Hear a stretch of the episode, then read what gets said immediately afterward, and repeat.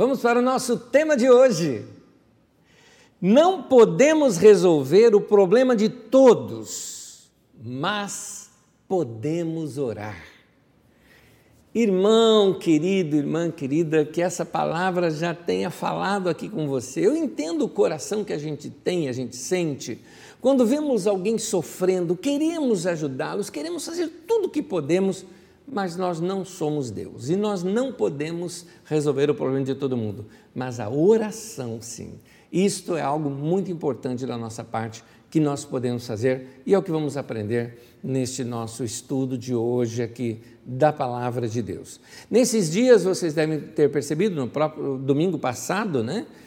Estive falando sobre nossos relacionamentos, eu tenho me preocupado de como a pandemia afetou os relacionamentos. Afetou os relacionamentos de quem mora junto, porque passou a ter uma convivência muito maior do que o que tinha antes, e assim conviveu também com os erros né, e com as dificuldades desse relacionamento, que certamente deram uma aflorada em muita gente. Por outra vista, também a distância de outros amigos nossos a distância de gente que amamos, que também gerou é, dificuldades nesses relacionamentos e que precisam ser agora restaurados e consertados. E agora eu quero te mostrar o papel da oração e da ação do Espírito Santo nesse momento na nossa vida, para nos ajudar a reconstruir esses laços e esses relacionamentos também. Eu quero começar lendo um texto em que Paulo, eh, na sua carta aos Romanos, nos mostra que às vezes nós temos dificuldades até em como orar em situações como essa. Eu quero ler com vocês Romanos 8, versículo 26 ao 29. O texto diz assim: Da mesma forma, o Espírito, o Espírito Santo, nos ajuda em nossa fraqueza, pois não sabemos como orar, mas o próprio Espírito intercede por nós com gemidos inexprimíveis. E aquele que sonda o coração, ou os corações, conhece a intenção do Espírito, porque o Espírito intercede pelos santos de acordo com a vontade de Deus. Sabemos que Deus age em todas as coisas para o bem daqueles que o amam, dos que foram chamados de acordo com o seu propósito. Todas as terças-feiras aqui na Carisma nós temos um estudo bíblico.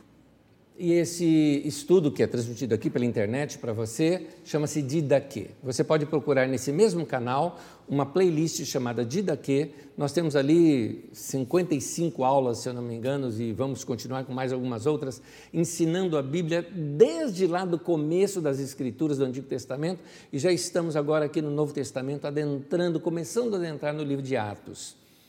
E ali no, na terça passada nós estudamos sobre quem é o Espírito Santo. E quando nós estudamos sobre quem é o Espírito Santo, nós vimos umas coisas muito importantes ali. Nós vimos, por exemplo, que Moisés teve uma experiência com Deus, e nessa experiência, Deus abre para ele os céus e revela para ele, em figuras que Moisés poderia entender e em figuras que aquele povo pudesse compreender, ele revelou coisas eternas. Então, as coisas terrenas, as figuras ali no tabernáculo, por exemplo, de Moisés, eram símbolos, figuras que representavam realidades espirituais. Dentre essas realidades diversas que tem ali, figuras sobre o batismo, sobre a cruz, sobre sacrifício, sobre oração, sobre comunhão, vários princípios estão ali colocados naquelas figuras do tabernáculo. Uma delas é o Espírito Santo, e o Espírito Santo é representado pela figura de um candelabro. O candelabro é esta peça que você vê com sete tochas em cima delas, com três gomos em cada uma dessas hastes e cada uma dessas coisas tem um significado. Na aula nós estudamos isso, isso aqui é uma figura que eu usei na aula, então se você quiser se aprofundar no assunto, assista a aula de terça-feira chamada Quem é o Espírito Santo. E aí você vê sobre as manifestações do Espírito Santo, sobre o fruto do Espírito Santo e os chamados sete Espíritos de Deus, ou sete aspectos do Espírito Santo, que é o Espírito de Deus. E esse, este candelabro, ele tinha uma função ali dentro do tabernáculo. A função do candelabro era iluminar. A luz dele, as chamas de fogo nele, nunca poderiam ser apagadas. E elas é que iluminariam dentro do tabernáculo. O tabernáculo era uma tenda e ela era muito escura, essa tenda, por causa das diversas peles que eram colocadas sobre ela. Então, ah, o, o, candelabro era aquilo que lançava luz. Ah, naquela, na, naqueles, naquele compartimento né, chamado a tenda da revelação.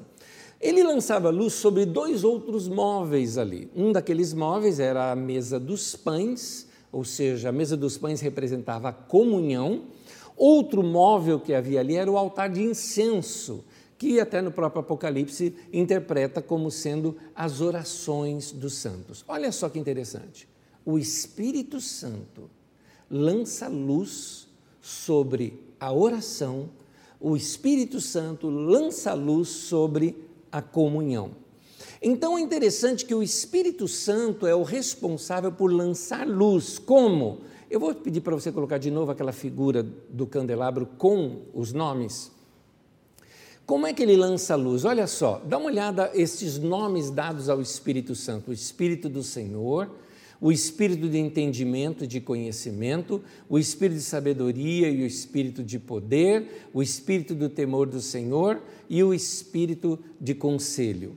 Dessa maneira, você nota que o Espírito Santo é o que vai te dar conselho, o Espírito Santo é o que te dá sabedoria. Ora, se ele lança luz sobre nossas relações, é ele que vai te aconselhar. Como que ele faz isso? Nós vamos aprender isso nas próximas aulas de terça-feira.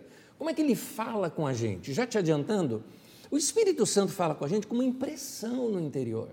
Não é uma voz que você ouve, mas é uma voz que você sabe. E eu queria te dizer aqui que se você está com relacionamentos quebrados, saiba que o Espírito Santo é aquele que vai orientar você, através de um saber interior, o que você deve fazer.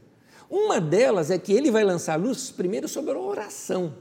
Então você vai orar por essas pessoas, é, você é, vai aprender como orar por elas. E aí então ele vai te dar sabedoria, discernimento, conhecimento, ele vai uh, te dar o conselho que você precisa para restaurar esta vida e esses relacionamentos. Uh, que quando se lança luz, tira-se das trevas. Ou seja, quando se lança luz, você enxerga coisas que antes você não estava enxergando.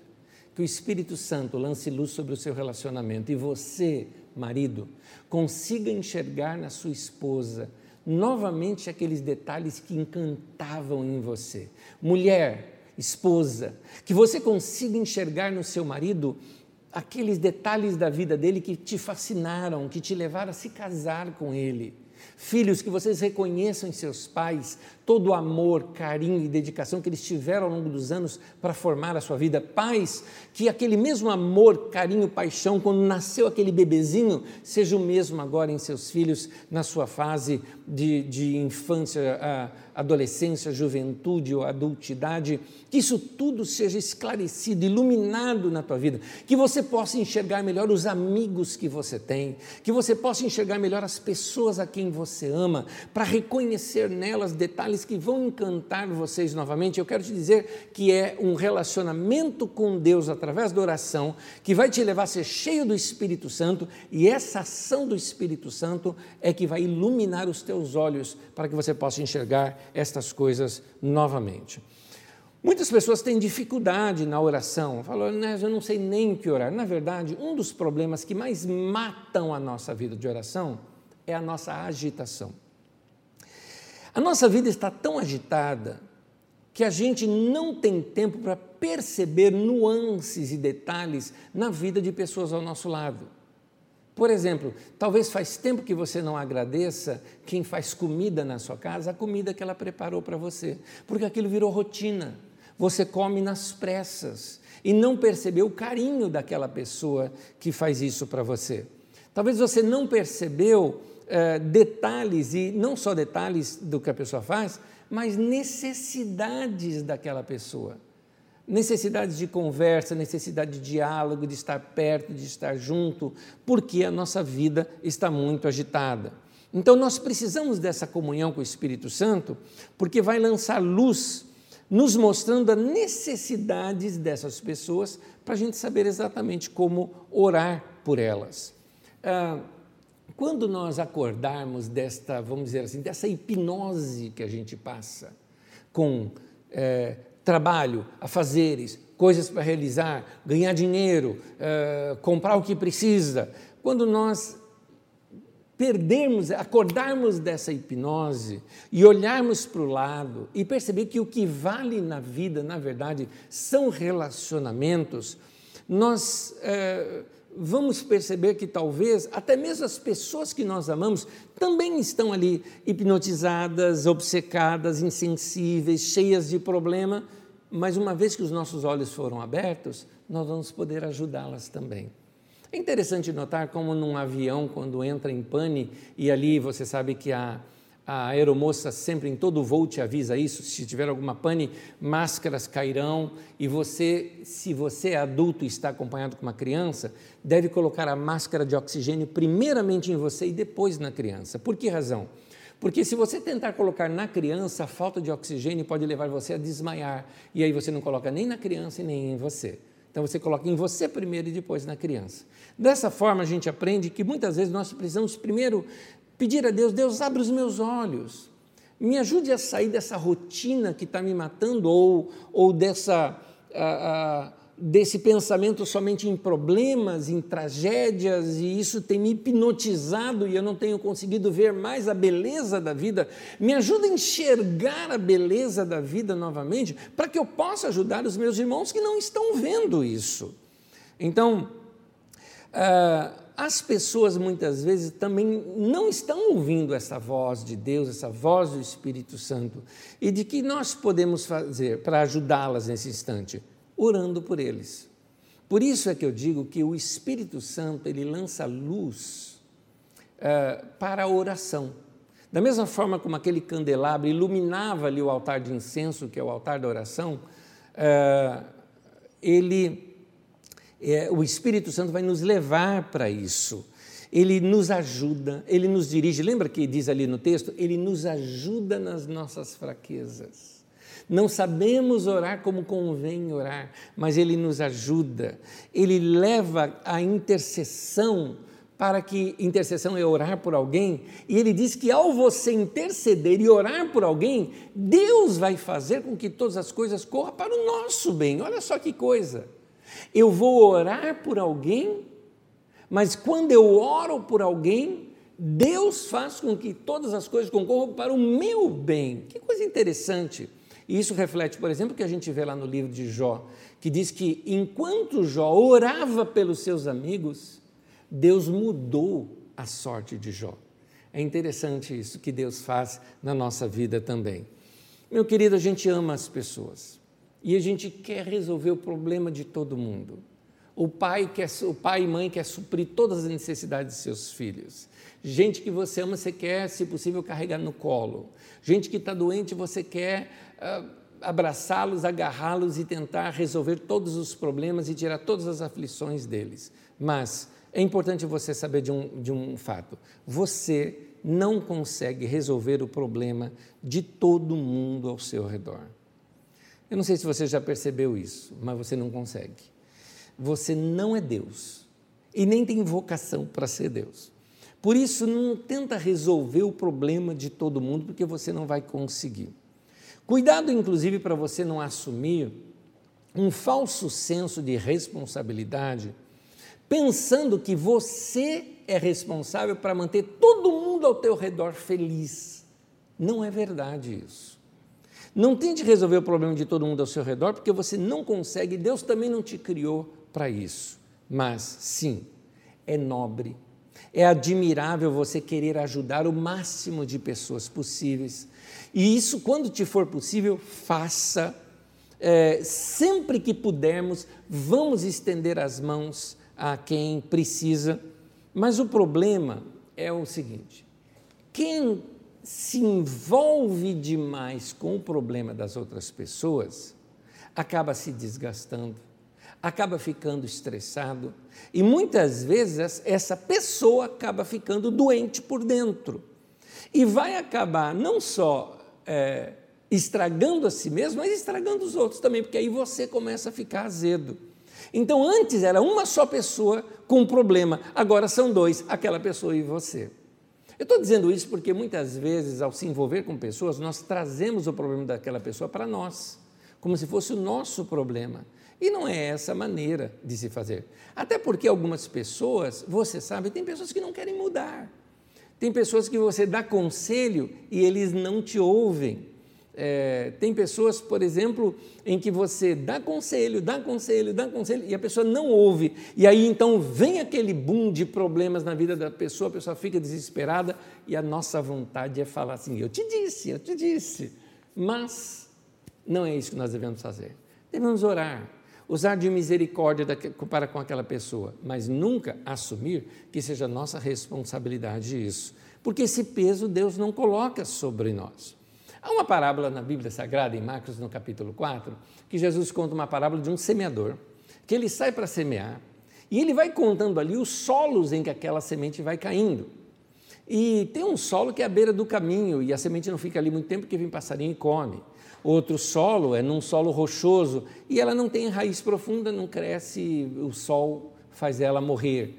A outro caso ela cai no meio dos espinhos e os espinhos sufocam aquela semente. Mas tem uma em boa terra, aquela que cai em boa terra produz a 30, 60 e a 100 por um. É interessante notar que aquela parábola está falando de, da maneira como a gente ouve a palavra de Deus. Trazendo para nós aqui, existem ouvidos diferentes de pessoas quando a gente lhes dá conselhos. Tem pessoa que simplesmente não ouve conselhos. Então, tem uma lição para a gente aprender dessa parábola. Tem gente que nunca vai ouvir a gente. Tem gente que nunca vai te ouvir. E não adianta insistir, ele não vai te ouvir. Então, tem pessoas que vão querer continuar com os seus problemas. É interessante notar que na parábola, por exemplo, mostra que só 25% é terra boa. O restante é encrenca, tem espinho, tem pedra, só dão problema, não retém a palavra, não ouve conselho. Em outras palavras, tem gente que não vai te ouvir, não adianta insistir. Como pastor, eu sei disso. Então, tem pessoas que, apesar de eu pregar aqui, ensinar, eu vejo as pessoas cometendo os mesmos erros daquilo que a gente alertou para não ser feito. No entanto, o que eu posso fazer? Eu posso orar. Eu posso usar de misericórdia para aquela pessoa. E é interessante, uma vez eu estava estudando essa semana, não coloquei aqui na mensagem de hoje, mas eu estudei para essa mensagem, mas falei, é muita coisa para colocar, mas eu estava estudando as orações de Paulo nas Escrituras Sagradas. Tem várias orações dele registradas. E numa delas ele ora assim que para que Deus abra os olhos do entendimento da pessoa. Às vezes nós não conseguimos dar conselhos, a pessoa não nos ouve, mas eu vou orar para que Deus abra os olhos do entendimento daquela pessoa. Ela pode ter aqueles olhos abertos lendo algo, alguém, uma outra pessoa que ela confia aconselhando, ou talvez numa forte experiência, num choque que a pessoa receba, e naquilo tudo seus olhos podem ser abertos. Seja qual for o instrumento que Deus vai usar, nós devemos saber que, que Deus é que vai fazer isso. O que, que eu faço quando alguém não me ouve? Desisto, deixo para lá, é, falo assim, desculpa o termo, é que se dane aquela pessoa, não quero saber. Não, querido, não é essa atitude que devemos tomar. Ah, o caso que nós precisamos aprender que para cada situação existe uma ferramenta certa. E talvez a ferramenta certa nesse momento não seja dar conselhos, não seja dar sermão, até porque é, se a pessoa nunca te ouve e ela não te dá ouvido, por mais que você fale, aquilo não vai ter efeito nenhum sobre a vida da pessoa. Então, a ferramenta correta é a ferramenta da oração. Essa sim é importante. Porque na oração nós geramos algo. Eu me lembro de uma experiência muitos anos atrás que me marcou bastante, tanto que assim, ó, 50 anos depois, eu estou te contando a experiência como se tivesse acontecido ontem. Eu chegava da escola, eu estava talvez, na, naquele tempo era primeiro colegial, né? que se falava. E eu chegava da escola, chegava muito tarde da noite, e chegando na minha casa, eu escutei um barulho no quarto da minha avó. A minha avó, ela tinha uma, algumas manias, assim, de vez em quando ela ficava falando sozinha. E eu achava um barato aquilo, eu sempre fui sarrista e tirava barato de tudo, então eu queria ouvir o que a avó estava falando para depois ficar zoando com ela. E eu escutei lá aquele murmúrio no quarto da minha avó, quando eu encostei o ouvido na janela dela para ouvir, minha avó estava orando, e naquele momento, orando por mim.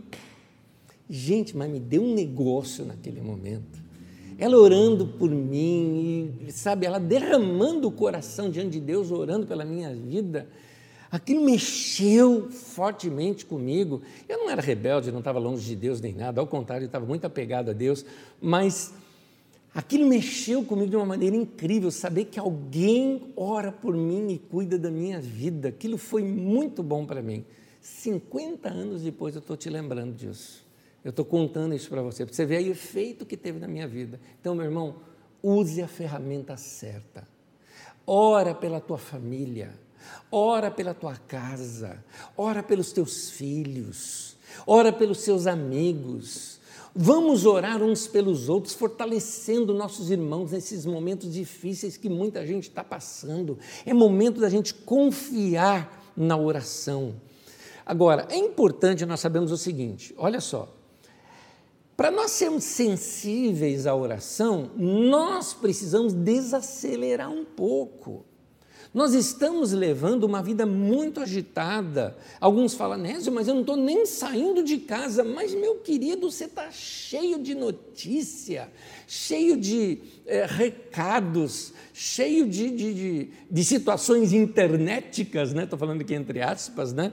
Que está preenchendo demais a sua mente. Você está com uh, uma sobrecarga de informação na sua cabeça. E por isso nós temos dedicado pouco tempo à oração. Nos nossos dias, parece que tudo tem que ser rápido, não é? A gente não tem tempo para perder. Uh, se alguém demora para atender um telefone que você ligou, você já se irrita. Se o seu computador demora para processar alguma coisa, você bate nele achando que aquilo vai resolver ele ir mais rápido, né? Não resolve. E assim, tem uma frase que eu vi que eu queria repeti-la aqui com vocês. A paciência já virou artigo de luxo. Porque hoje em dia nós somos agitados demais. A maioria das pessoas, elas querem estar conectadas o tempo todo, ligadas nas redes sociais o tempo todo. É, não tem tempo para conhecer pessoas num bom bate-papo, ir a fundo, ela quer saber de todo mundo e de tudo ao mesmo tempo. Por isso, essas pessoas, às vezes, não conhecem nem mesmo a si mesmas. Elas não têm tempo consigo, elas não têm. É gostoso de vez em quando você ficar sozinho, quieto, num lugar, olhando para qualquer coisa bonita, seja uma flor, uma árvore, um bicho, seja o que for que você achar que seja ali bonito, você parar, ficar olhando aquela coisa e se conectar consigo também. Sabe assim, estou com saudade de mim. A gente precisa retomar esse momento do silêncio, para quê? Porque isso vai nos levar de novo para o ambiente adequado para a gente perceber as coisas na oração. Nós estamos com o mal desse século, né? que a gente conhece, que é a ansiedade. A ansiedade tem sido a, a doença do século. Ela, ela tem é, perturbado a, a vida de tantas pessoas e as pessoas nem mesmo percebem que estão tão ansiosas. E decorrente isso tudo de algo chamado síndrome do pensamento acelerado. É importante a gente pensar, é importante a gente refletir para ter lucidez, mas pensar demais ah, é contra uma saúde psicológica, é contra isso. É, é, contra o prazer de viver e a criatividade, porque ficamos, eu chamo, pré-ocupados. Nós nos ocupamos com, igual um jogo de xadrez, tentamos pensar dez jogadas na frente, com todas as suas possibilidades contrárias, e assim ficamos pré-ocupados ou preocupados com coisas que de fato nem aconteceram. É, é, é importante a gente saber que pensar demais, informação demais vicia. Não são apenas as drogas psicotrópicas que viciam, mas também o excesso de informação, é, é, excesso de trabalho intelectual, excesso de atividades, excesso de preocupação, excesso de uso de celular. Essas coisas causam a síndrome do pensamento acelerado. Todas essas pessoas é, que se expõem demais nas redes sociais, é, nas comunicações, não, não para o tempo todo de ficar vendo notícias ou recados, se expõem a esse perigo. Uh, muitos profissionais acabam padecendo deste mal, porque eles pensam na empresa, na criatividade, em fazer alguma coisa o tempo todo, e isso é interessante, é ótimo para a sua empresa, mas isso te torna um carrasco de si mesmo. Algumas pessoas tão preocupadas em crescer, em crescer, em crescer, ficam tão conectadas com a empresa e com o seu trabalho que não percebem as pessoas que estão do seu lado e não percebem as suas interioridades também. Daqui a pouco você está de mau humor, você está chato, você está chata, você está uh, perdendo a capacidade de sentir, de se apaixonar, de amar, de gostar, de rir e não percebe que tudo isso vem por causa dessa sobrecarga uh, uh, que você mesmo permitiu entrar dentro do seu barquinho. Tanta água que entrou dentro do seu barquinho que ele está afundando. A maioria das pessoas hoje em dia tem dificuldade de concentração. É, esse vício que a gente está tendo com os aparelhos eletrônicos está deteriorando essa nossa interioridade. Por isso, a gente não tem mais clima para oração. Por isso você não tem vontade de orar. Por isso até que você talvez nem ore. Você pensa em Deus, mas orar mesmo, separar aquele tempo de orar por alguém, muitas pessoas não fazem mais isso. Por quê? Porque há uma relação da oração com lugares tranquilos. Eu vou te mostrar vários textos das Escrituras Sagradas aqui agora. Eu queria que você entrasse neles e deixasse esses textos falarem contra você. Te mostrar, olha, é isso aqui que está faltando na tua vida. Olha só, por exemplo, em Lucas 22, 29, fala assim que Jesus, como de costume, Jesus foi para o Monte das Oliveiras e ele foi ali para orar. É interessante, eu gosto de destacar aqui a palavra como de costume porque Jesus tinha o costume, o hábito de orar. E hábitos se criam. Quando você faz sempre uma coisa naquele horário, você cria o hábito de fazer isso. Você consegue se disciplinar a fazer isso de alguma forma. Vou te mostrar um outro texto. Atos capítulo 16, versículo 13. É Paulo dizendo assim, aliás, é Lucas narrando, né, que estava junto com Paulo. No sábado nós saímos da cidade e fomos para a beira do rio onde esperávamos encontrar um lugar de oração. Eu sei que aqui a expressão lugar de oração se refere àquele lugar onde os judeus se reuniam quando não tinham uma sinagoga no lugar. Mas olha que interessante, junto de um rio, lugar tranquilo. Tem uma imagem de rio, não como esse aqui em São Paulo, mas essa, essa, essa ideia interiorana, assim, mato, um riacho, um lugar tranquilo. Nota, eles procuraram um lugar de oração. Onde é que é o seu lugar de oração? Vamos ver também Marcos capítulo 1, versículo 35, fala de Jesus. Jesus que de madrugada, quando ainda estava escuro, Jesus levantou-se, saiu de casa e foi para um lugar deserto, onde ficou orando. Quando o texto fala lugar deserto, se refere a lugar sem gente. É isso que é a ideia. Vai para um lugar onde você fica sozinho. Por exemplo, qual foi a última vez que você orou ouvindo a sua voz? Eu entendo, a gente pode orar só na mente, a gente pode orar em pensamento, a gente pode orar só na imaginação, mas qual a última vez que você orou em voz alta, ouvindo a sua voz? Não orar para os outros ouvirem, sozinho, sozinho. Isso vai fazer muita diferença na sua vida. Eu quero ler outro texto, Marcos 6, 46. Tendo despedido a multidão, Jesus subiu a um monte para orar. É interessante aqui, eu quis colocar esse texto, porque, tendo despedido uma multidão, ele atendeu uma multidão o dia inteiro. eu prego aqui, depois que acabo de pregar, eu, eu, sinto um cansaço. Eu imagino Jesus que pregou, orou por enfermos, aconselhou pessoas, foi o dia inteiro assim, deveria estar esgotado. Mesmo assim, ele sentia a necessidade de orar. Ora, se Jesus, sendo Jesus, tinha essa necessidade, você não acha que eu e você também temos? Então é importante a gente ter esse tempo de oração para recarregar nossas baterias, nos conectar com Deus, uma experiência maior com Deus. Lucas capítulo 5, versículo 16, o texto diz assim: Mas Jesus retirava para lugares solitários e orava. Precisamos desenvolver esse hábito, gente, de separar para um lugar onde a gente fique sozinho, aos pés do Senhor. É, é gostoso, isso pode acontecer em diversos momentos, diversos lugares, ao você levantar, ao, ao olhar uma natureza, ou às vezes até dirigindo, eu faço muito isso dirigindo. Sozinho ali eu consigo falar com Deus, falar em voz alta. A gente precisa disso. A gente vive essa vida muito agitada. A gente trabalha demais, a gente se gasta demais, a gente faz coisas demais, queremos fazer tudo ao mesmo tempo, a gente quer ver um monte de coisa, quer atender o problema de todo mundo, resolver o problema de todo mundo, é, e nesse excesso de trabalho a gente erra. Grave a palavra excesso, a palavra demais, demasiado. Por exemplo, em Salmo, no Salmo 127, versículo 2 diz assim: É insensato trabalhar demais para ganhar o pão, levantando cedo e deitando tarde. Nota aqui no texto que o texto não está dizendo que é, é errado trabalhar. O texto está dizendo que é errado trabalhar demais.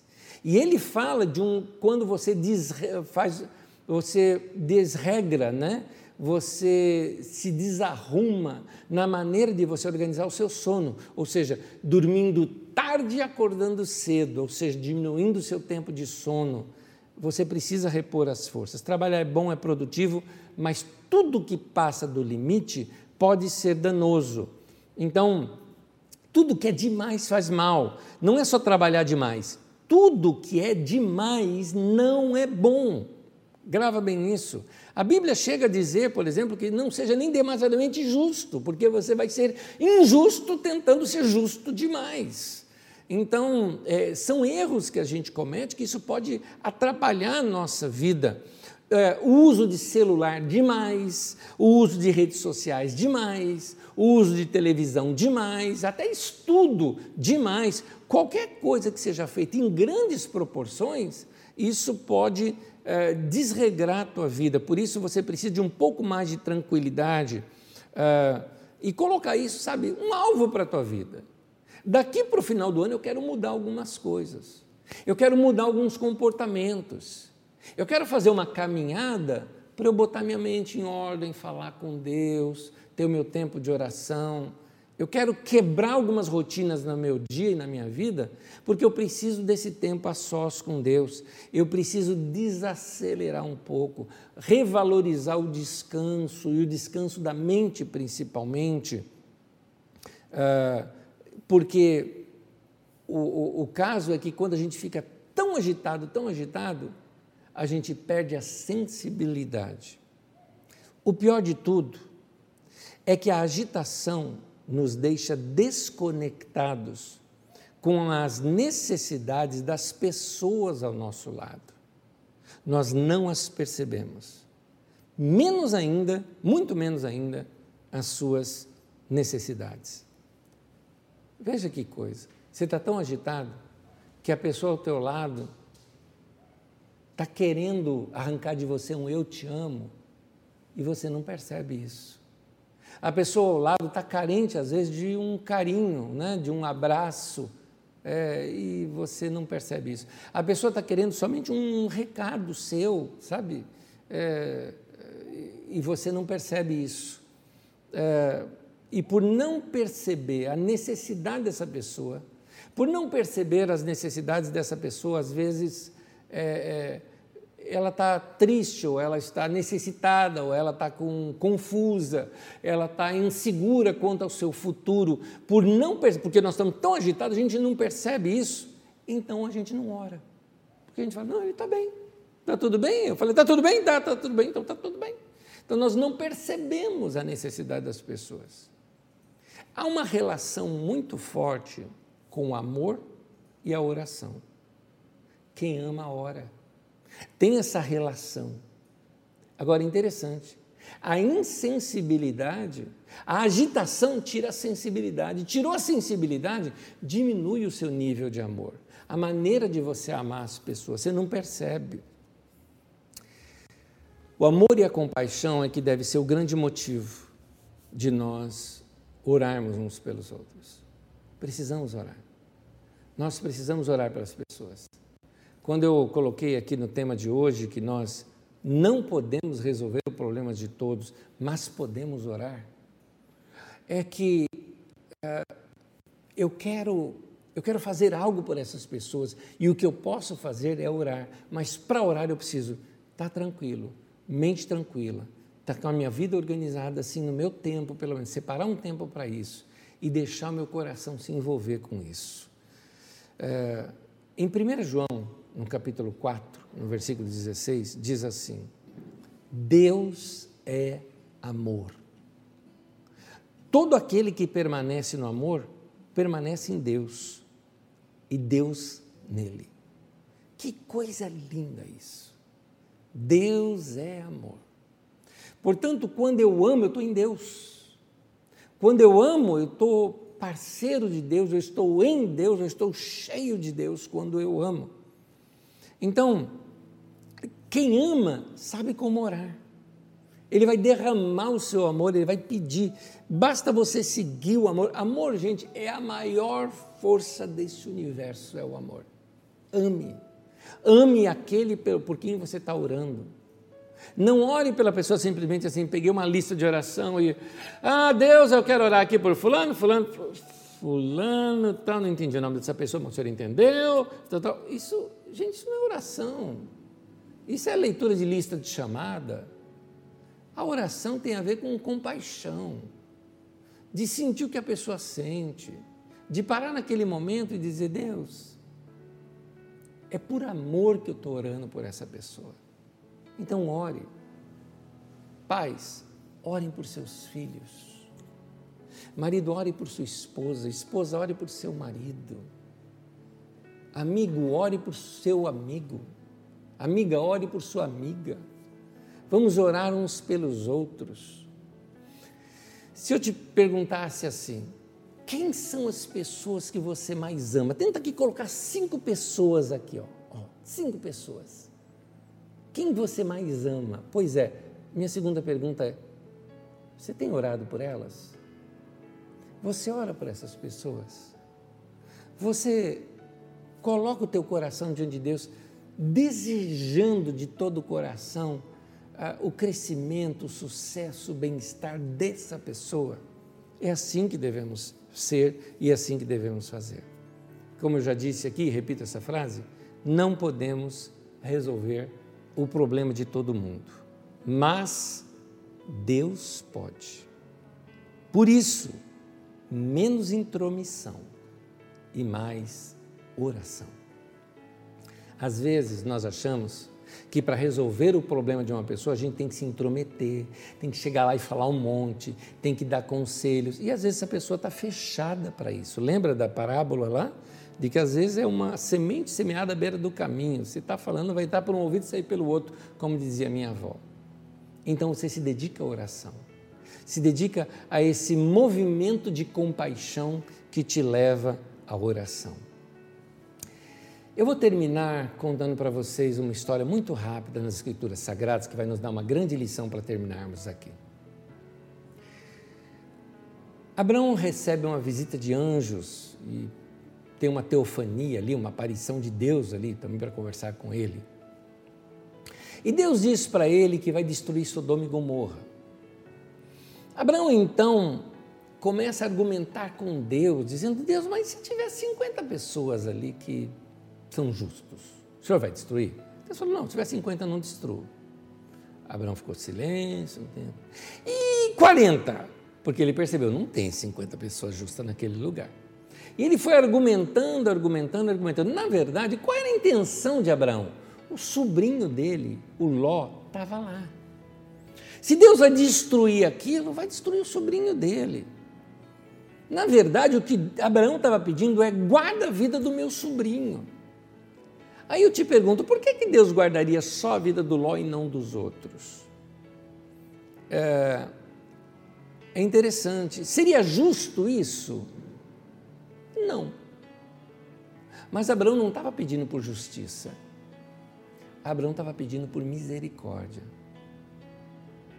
E Deus atendeu. Eu estou dizendo isso porque talvez você esteja com vontade de orar por uma pessoa que nesse momento está enfrentando a Covid, você ama tanto aquela pessoa e você quer que aquela pessoa seja curada. Mas ao mesmo tempo você sabe, mas meu Deus do céu, mais de 500 mil brasileiros já morreram. Por que, que Deus vai curar esse e não aqueles outros? É uma boa pergunta. É justo isso? Não, não é justo, meu querido. Mas a gente não está falando de justiça. A gente está falando de misericórdia. Eu te aconselho, pede assim mesmo. Pede para Deus. Alguém pode falar, mas, mas é o meu filho. Exato. Pede para Deus. Deus entende isso. Deus entende esse nosso coração. E no caso ali de Abraão, ele atendeu. Eu não sei explicar isso. Ah, por que, que alguns são curados e outros não? Eu não sei te explicar e eu acho que a gente não vai saber explicar, não vai entender. Paulo diz lá na carta aos Coríntios: em parte conhecemos, né? quando vier o que é perfeito, então nós vamos entender perfeitamente. Ou seja, quando vier o tempo da perfeição, que já não é aqui na terra, aí a gente entende isso, mas agora a gente não vai entender. No entanto, é... Deus usa de misericórdia. E Deus nos ensina o seguinte: ora pede. Eu quero terminar aqui te perguntando algo.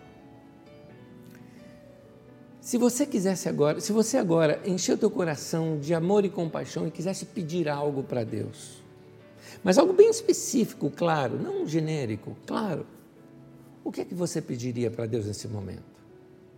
Como eu estou dizendo, pode até não ser justo, mas busca pela misericórdia de Deus nesse momento. Pede para Ele. Abre teu coração para Ele. Fala com Ele. Deixa Deus atender a sua oração da maneira dele. Lança sobre Ele a sua ansiedade. Ele vai cuidar de você. Vamos orar isso nesse momento? Tem algo que Deus colocou no teu coração? Pode ser um desejo, pode ser uma vontade. Eu diria, alguém diria, ah, mas eu não sei se é a vontade de Deus. Ué, fala. Se não for, Ele vai te dizer. Mas fala.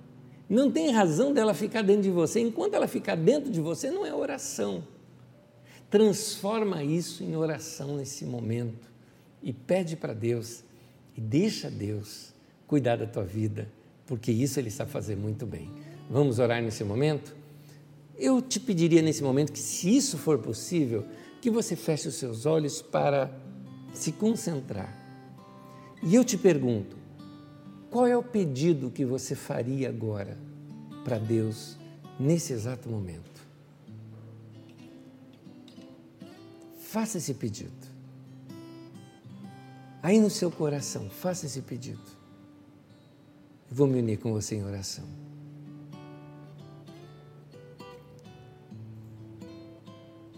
Senhor, cada um desses pedidos que estão chegando ao Senhor, procedem de corações humanos, falhos, mas desejosos pelo bem de alguém, pela vida de alguém, ou até por si mesmo, precisando de oração, precisando de, de comunhão com o Senhor. Eu te peço nesse momento, Senhor, que cada um perceba o Senhor abraçando e dizendo: Filho, filha, eu ouvi a tua oração. Que a voz do Senhor seja clara em nosso coração. Eu ouvi a tua oração. Que a nossa vida esteja nas tuas mãos, Senhor. Cuida da gente. A gente precisa demais do Senhor. Cura o nosso coração das feridas. Ajuda-nos a organizar nossa vida e parar com essa agitação toda e ter mais comunhão com o Senhor. É no nome de Jesus que eu te peço. Amém. Amém.